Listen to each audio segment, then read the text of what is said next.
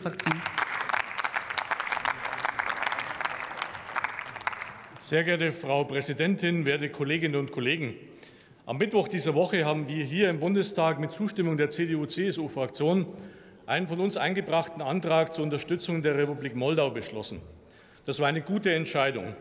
Das Beispiel der Republik Moldau, eines kleinen osteuropäischen Landes, zeigt ganz eindrücklich, worum es auch beim Global Gateway gehen muss. Wir müssen Staaten und Gesellschaften auf Augenhöhe Entwicklungsmöglichkeiten geben, die sie auf ihrem Weg zur Schaffung oder zur Stabilisierung einer freiheitlichen Demokratie unterstützen.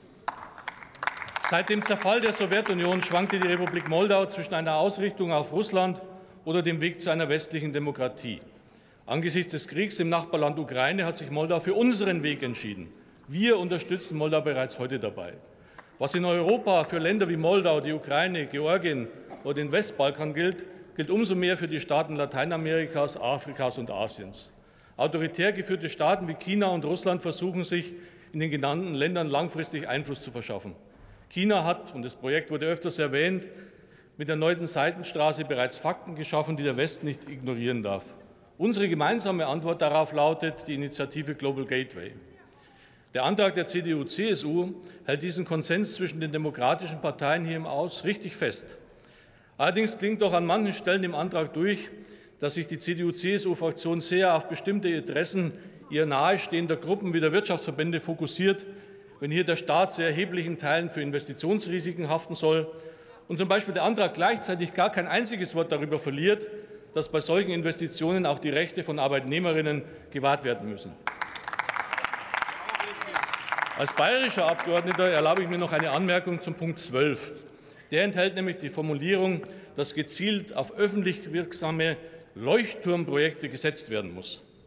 Dann spricht einiges für die Vermutung, dass der Autor dieses Punktes enge Verbindungen zur bayerischen Staatskanzlei hat.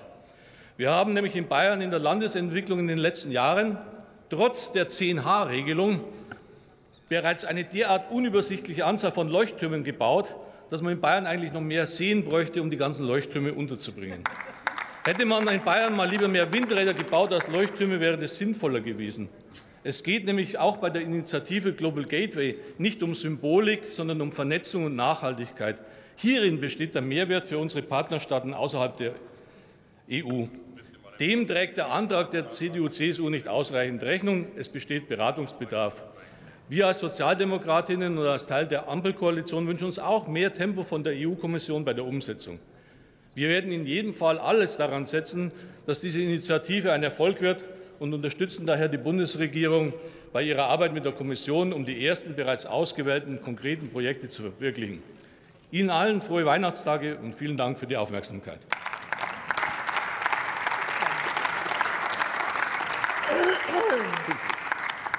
Dr. Anton Hofreiter hat das Wort.